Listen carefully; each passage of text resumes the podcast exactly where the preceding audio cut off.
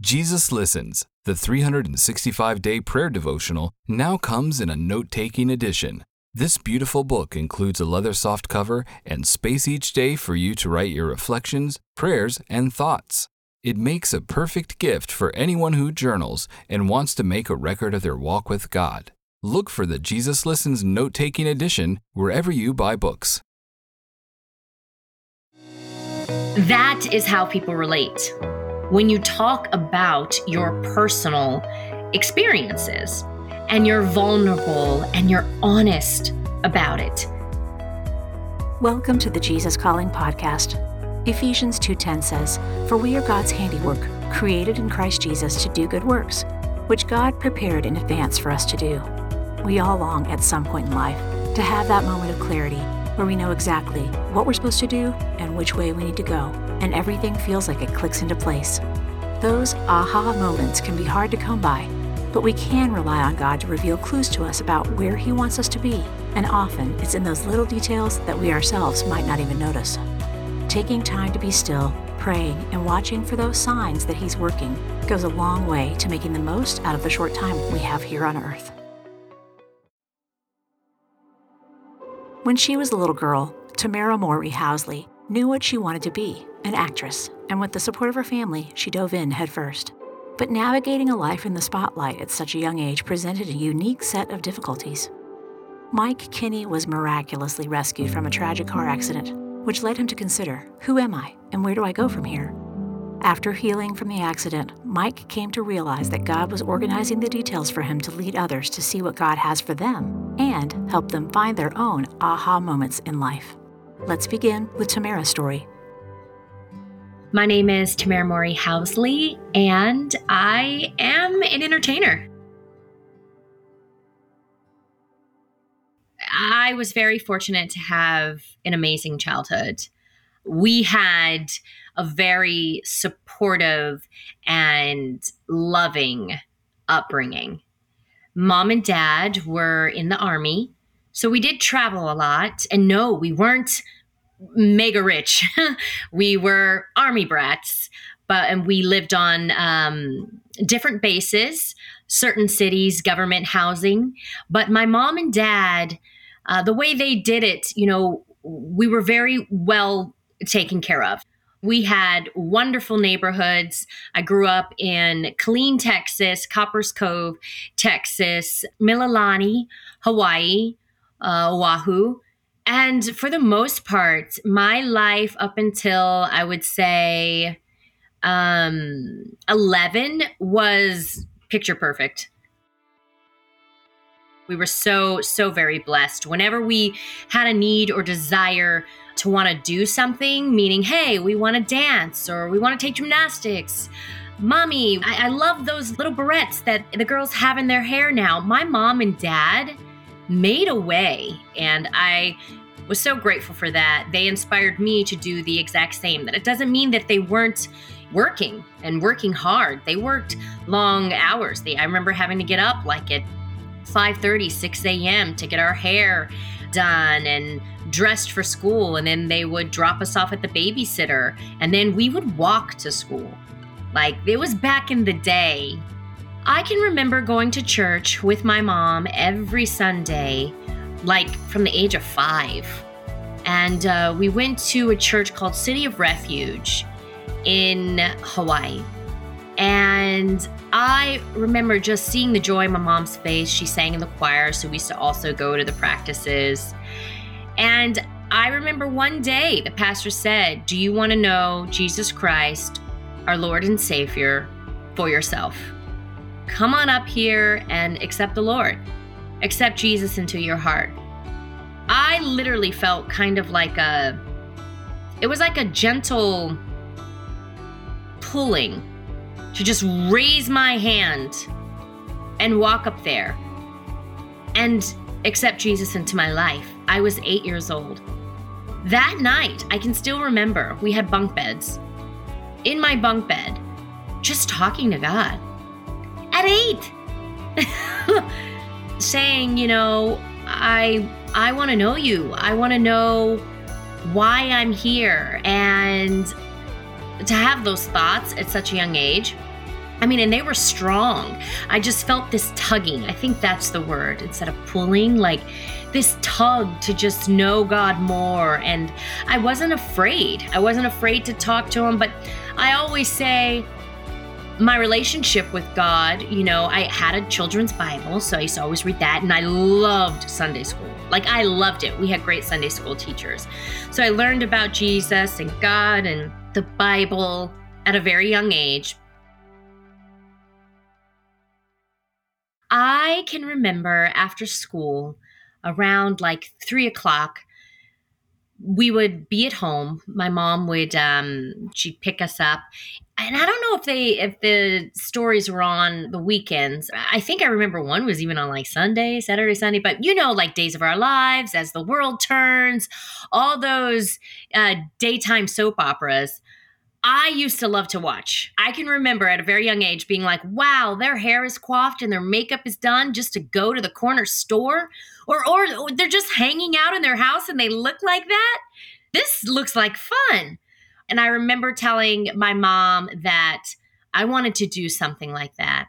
And right away, being the involved mother she is, she did her research and she realized that there's community plays in Texas.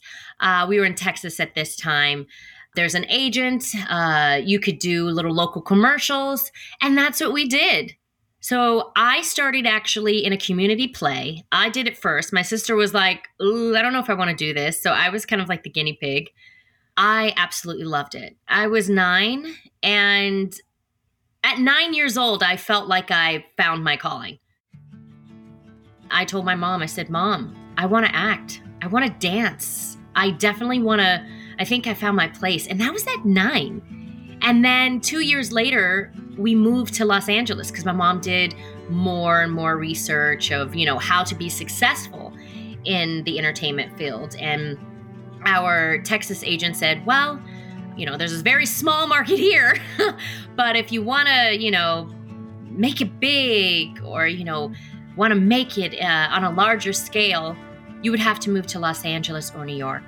And uh, we made a deal with my mom because she wanted to make sure it was something for us and for her because she would have to quit her job and for her to become our manager. We went out to Los Angeles for a month. That was the deal. If we booked a commercial within a month or booked something, it was for us. And we did. We booked a Chrysler commercial, my sister and I. Hollywood is, you know, on its own little island. I feel that affects the world. Yes, I auditioned for things in Texas and I did pageants, but for the first time, I experienced true rejection. And when you're 11, you know, you're thinking, okay, if I do A, B, C, and D, if I give my all in this audition, I study my lines, I do my best, well, you're going to get the part. But, you know, I learned the hard way that that's not how it works. Not only are you auditioning, you're auditioning against thousands and thousands and thousands of people who have been doing this for thousands and thousands, well, it felt like thousands and thousands of years. I was just this fledgling young actress coming in, you know, just bright eyed, hopeful, and excited and rightfully so. But we learned at a very young age how, I don't want to say brutal the business can be, but challenging. We went through a lot. You know, you're 11 and dealing with rejection and, and what that feels like, and being doubtful, questioning yourself. Did I make the right decision? But I love what I do. Am I good enough? Those questions started to seep in going, you know, um, to school and then to junior high, experiencing your preteen years, which can be challenging in and of itself, but then add, you know, trying to break it into Hollywood at the same time. A child learns reasoning at 11 years old. So we were in the thick of it. So that's when we started learning, you know, like, okay, why is this happening? And to be frank, I'm 44 years old and I just learned to grasp the process of auditioning and not taking it personal. just being able to control what you can control, which is make sure you study, make sure you know your motivation, you know your lines, you perfect your craft, you never give up on that. But ultimately, once you send that tape in and, and you go in and you give it your all, the only thing you're in control of is is, is your performance. Other than that, it's in the hands of the producers, the directors, and if it's for you, it's for you. You know, I always say preparation plus opportunity equals success. So, as long as you're prepared and you're doing what you need to do, the right opportunity will come along and the right role will come along.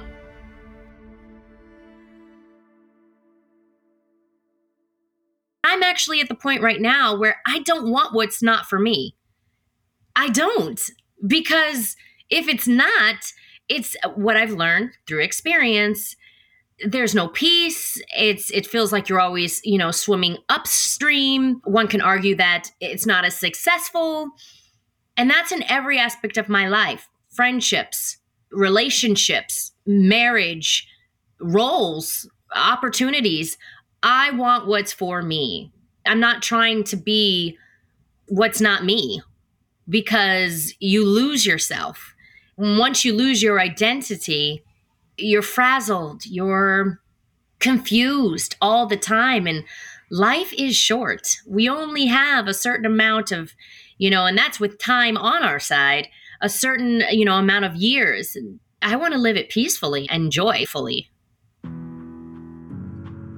It wasn't until I feel like I was 16, 14 actually, 14, 15, 16 was when we got Sister Sister. And that's when I started to go through the feelings of anxiety, fear, excitement, gratefulness, thanking God for finally achieving, you know, my my dream, but with your dreams and your goals, it doesn't stop there. You've got to go on to the next lesson, which is I used to struggle with the spirit of perfection. I just I thought that if I was perfect, all the problems would go away. All my insecurities would go away.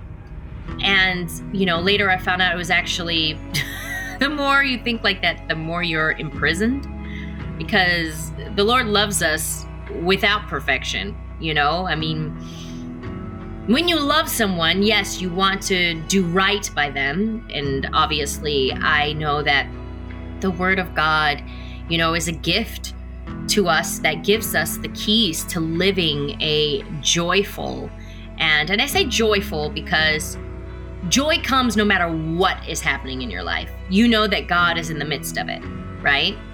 But yeah, at that age I I had to learn that, you know, the pressure of staying on top, being, you know, a successful show, then realizing you're canceled your show's canceled. Your dreams are just kind of whoop, and now you got to pick up and move on.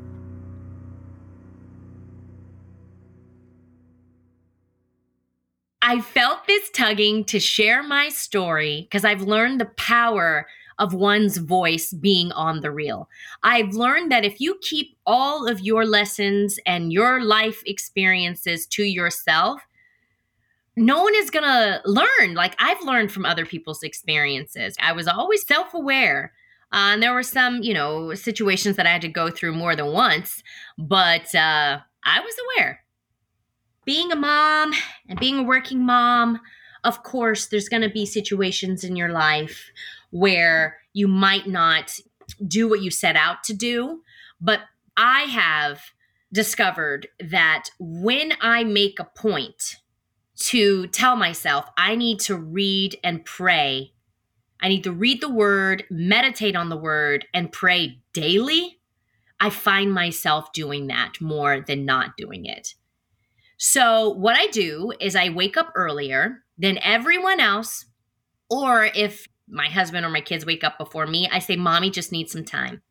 Because I've realized that prayer and reading the word, it isn't something I want to do, it's something I need to do. It's a necessity to protect my peace, my spirit, and my mind daily. I need to do it. Otherwise, I find myself kind of easily tempted. And what I mean by tempted, I find myself holding this thought uh, longer than I should, whether it's an insecurity, an anxiety, whatever. I've learned that if I don't feed my soul with the word of God and talk to God daily, it's easy for me to kind of lose my stepping. I have realized that God cares about the smallest details in our life. And I've also learned through heartbreak and, you know, death in the family, just life's lessons that God is Jesus, your relationship with Jesus is the only thing that can kind of get me over the hump. And what I mean by that is with every decision that I make, and yes, I mean, Ezekiel, I think it's 34, 11 through 16, talks about how we all stray. You know, I mean, we're not perfect, but how we serve a God that's going to always rescue us. And he's going to be our shepherd. We're like the sheep. And I've learned that in my life, whenever I feel like I'm struggling, lost, uncertain, I go to the Word. I go to the Word of God. And there I find my answers. The moment I give it to God, I know that even if I don't understand what's happening, the Lord understands. I've learned to just let go and give it to God and know that He will give me the peace and, most important, I always say, the warmth of His love, because love heals. It's a balm no matter what you're going through, whether it's fear, heartbreak, grief. The warmth of God's love, knowing that He loves us and He cares for us, eh, despite, you know, our circumstances or whatever we're going through, always uplifts me. And then I have learned throughout my life to understand and to learn the difference between God's voice and my voice and uh, you know and, and the tugging of the Holy Spirit. And the way I can easily decipher the two is that God's word, God's voice are never going to be different. Right? God's word is God's word and it's true. To learn more about Tamera and to keep up with her recent work, follow her on social media, or you can find her memoir, You Should Sit Down for This, at your favorite retailer. Stay tuned to Mike Kinney's story after a brief message.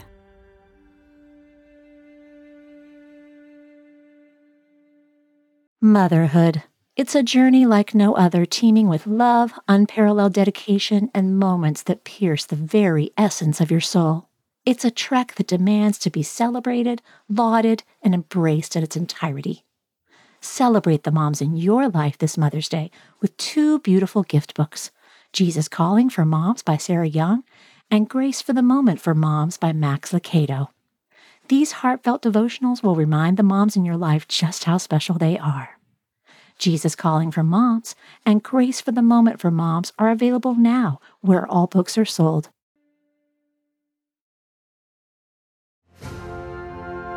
During times of transition and unknown next steps, it's more important than ever to cling to the promises of God and to tune your ear to what Jesus has to say. Jesus Calling for Graduates is an encouraging compilation of 150 devotions from Sarah Young's brand. Grads will find topics such as discerning God's will, self worth, trust, support, and much more. Jesus Calling for Graduates is perfect for both high school and college graduates as they embark on the next chapter. Look for a special custom edition of Jesus Calling for Graduates, available exclusively at faithgateway.com.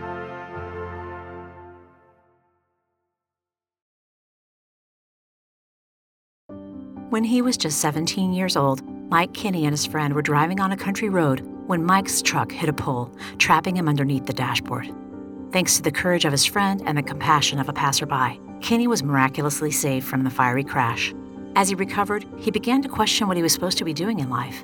And as he began to see God's plan unfold, he was excited to share the details of his journey in the hopes of inspiring others to wait to see what amazing things God might have in store for their lives too. I grew up in a Christian home and uh, two siblings, my brother John and my sister Rachel. You know, every every boy looks up to their father and wants to have the best relationship in the world with their father, and I was no different. Dad was super dad. He was my soccer coach and was involved in everything that he possibly could be. He was also very involved in these different roles at church and being an elder. And then he ran a dental practice here on the north side of town. So we were just constantly in touch with different families and people and I think as a, as a young boy, just trying to find my place. Um, my dad, because of just his position and how much I respected him and looked up to him, I think I was constantly trying to figure out what my purpose could be and you know maybe if I could measure up but I kind of questioned in my mind if I uh, had what it takes I guess to grow up and be like my dad. And so the the way that I really was feeling validated and felt like man I can do this was uh, with singing. And that's because from a young age I was given some opportunities. I started leading worship in, in high school for my church youth group and had seen my youth pastor lead others into the Lord's presence. And I thought, man, that is something I want to do. It was like the perfect match. It was, you know, mixing music with my faith. And I just couldn't imagine anything better than that. And it was real, it was genuine. I could see my youth pastor's heart as he led others in worship. And I thought, I want to be just like that. I want to do that. And so I asked him, probably my freshman year, if I could join the worship team. And I had no idea how to play guitar. I just knew I could sing. And he said, you know, well, let's, I'll let you sing for a little while and then we'll, we'll try to work you in on the guitar. And then by my junior year, he had turned the whole weekend service over to me um, to lead. You know, it was two or 300 of my peers each week. And it was really the highlight of my week. It was kind of like I was on this journey to try to figure out what my purpose, what my calling could be. And I felt like I had really big shoes to fill when it came to looking up to my dad. It was the second day of my senior year in high school, and I had all these things going for me, I thought, and all these exciting possibilities out in front of me. And then this car accident happens, and it's kind of like everything everything was going to look different. I was wedged underneath this dashboard. The guy that pulled me out of this burning truck, his name's Matt Blickendorf. Matt tried to pull on me for five or six minutes and couldn't get me out. And he's calling on the name of Jesus. He's saying, Jesus, I need you. Help me. Help me. I can't do this alone. And we were on this dark country road, and this guy's driving down the country road. And so Matt leaves me hanging from the truck, runs to the road, and the guy zooms past him, doesn't even stop. And so Matt runs back to the truck. He's still shouting to the Lord, I need your help. And and this guy had just moved further away from the truck because there was gas cans all over the road and he probably wanted to get away from the truck. It looked uh, pretty bad. So he comes running through these bushes and they both end up pulling me out.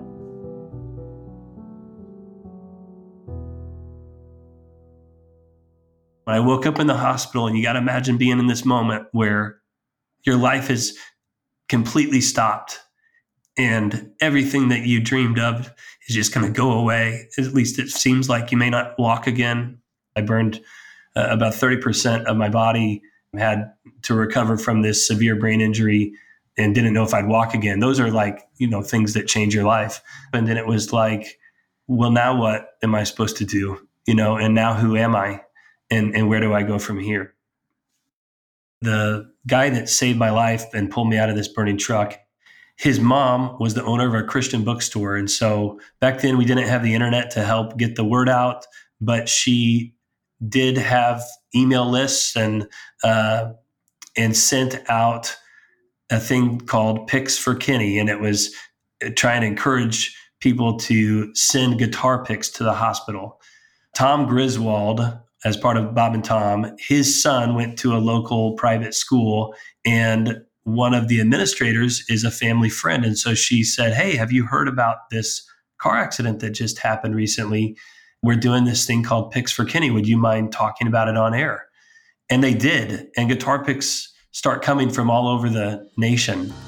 And I guess one of the people on Bob and Tom's team also reached out to the Who and, and their management team, uh, Pete Townshend, and said, Hey, do you think Pete would be willing to send Mike a guitar pick? And he said, Well, how about I send him a guitar? And so he sent me this Gibson acoustic guitar and he signed the body of it in big letters. I'm looking at it right now. It says, To Mike, this is the Phoenix, Pete Townshend.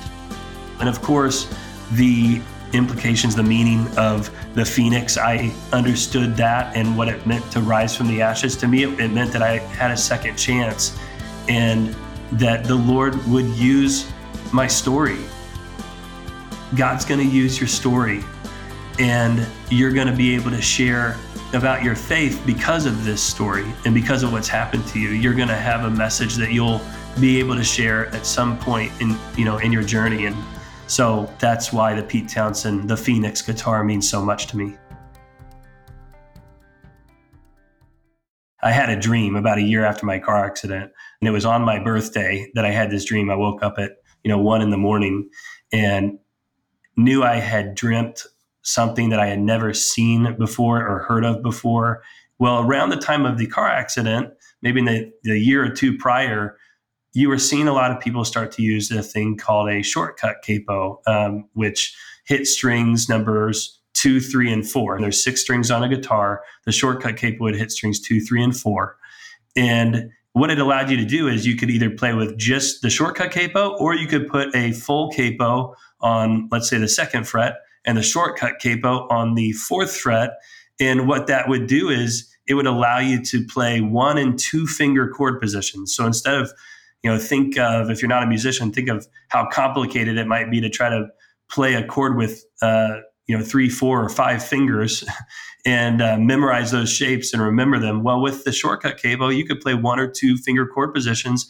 Really sound like a pro. And the reason it was it's so significant to me and my story is that um, the one i dreamed about was very similar to a full capo only it would allow you to push down like a push pin above each of the six strings. So, like uh, kind of like a retractable pin with a foot on it, you could click on and click off, and you could individually select which strings, uh, you know, on that particular you know fret that you wanted to push down. And what I figured out was it it opened up all kinds of new possibilities that couldn't have been possible before. And if you put a capo behind it, now there's like tens and thousands of possibilities of different, and basically makes a guitar like a piano because um, you have different octaves uh, to work with. So now there's there's new overtones and things that again just weren't possible before. You know, looking back now, it, it's a little clearer to see, but um, it was because of my need that this dream happened. I believe the lead guitarist in our band who knows every instrument, knows the guitar like the back of his hand, understands everything that has to do with theory. He said, you know, why don't you just learn how to play it without the capos? Well, see, I play music by ear. Uh, there's musicians out there that can read sheet music, and I tried as a kid. I took piano lessons, but it just was never my strong suit. But I can hear music. I play a note that doesn't sound right, and I know when I play something that, oh, that feels right you know, the accident had messed with some areas of my brain that could affect motor skills. And they didn't know if I'd be able to play music again because the area of my brain that was impacted by the accident should have affected my ability to play music. There was this need, and I feel like the Lord gave me this dream. It was a gift that He gave me, and it became a symbol of hope over the next 18 plus years. You know what's really cool is Pete Townshend's birthday is May 19th. I thought that was special over the years because my birthday is May 20th, his is May 19th. So I have the dream, uh, uh you know, May 19th going into May 20th. So at like one in the morning on May 20th. And call me crazy, but I always felt like the Lord could somehow use this to to get the story back to Pete Townshend somehow, some way, you know, um, because Pete Townshend's a celebrity that I, apparently everybody knows, but I didn't know anything about him. And, you know, God loves him too. And he has a story too. And, um, and the Lord wants him to know that, that God loves, loves him. And so, you know, God uses all of us. And that's been part of, you know, the anthem of my story is that you're never too broken to be used by God. we are all broken in some way, or we've experienced hard times, or we've gone through trauma. And everybody can relate with that.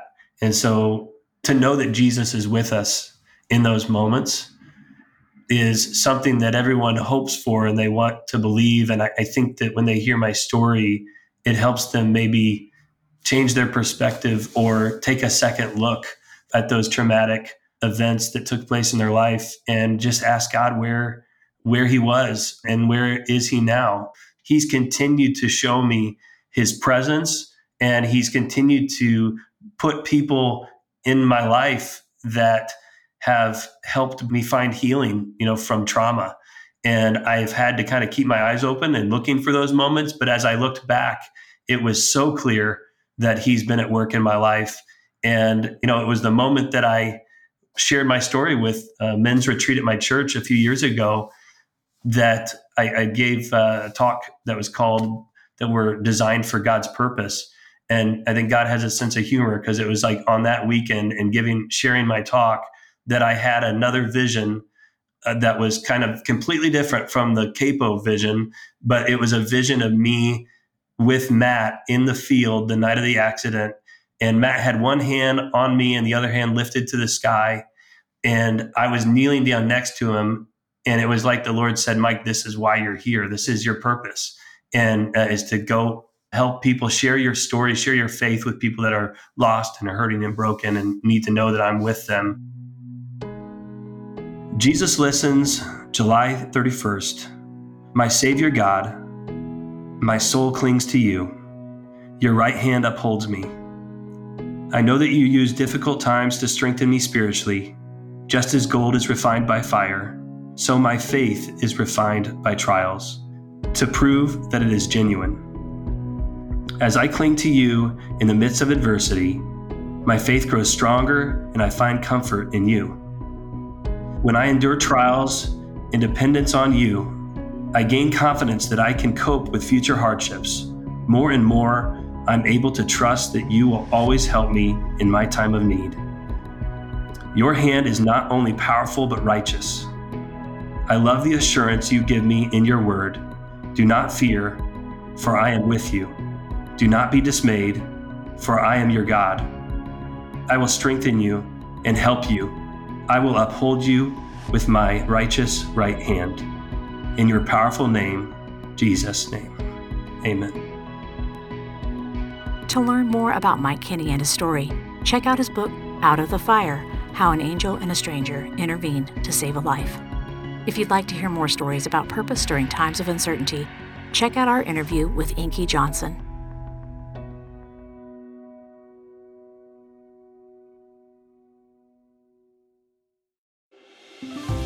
Next time on the Jesus Calling podcast, we'll hear from fitness professional and pastor Andy Dooley, who shares how he found his unique path through the world and how he and his family are prioritizing their relationships with God, both together and on their own.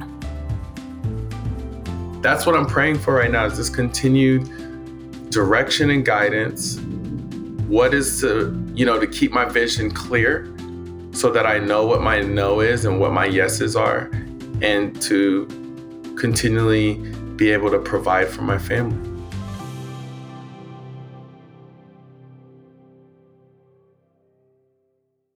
Want to hear more inspirational stories of people who have been changed by a closer walk with God? Then subscribe today to the Jesus Calling podcast on Apple Podcasts, Stitcher, or wherever you listen to your podcasts.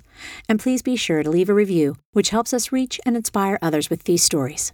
Plus, if you like seeing our guests as well as hearing them, you can find video interviews available on our YouTube channel at youtube.com Jesus Calling Book, on Facebook, and on the Jesus Calling Instagram page.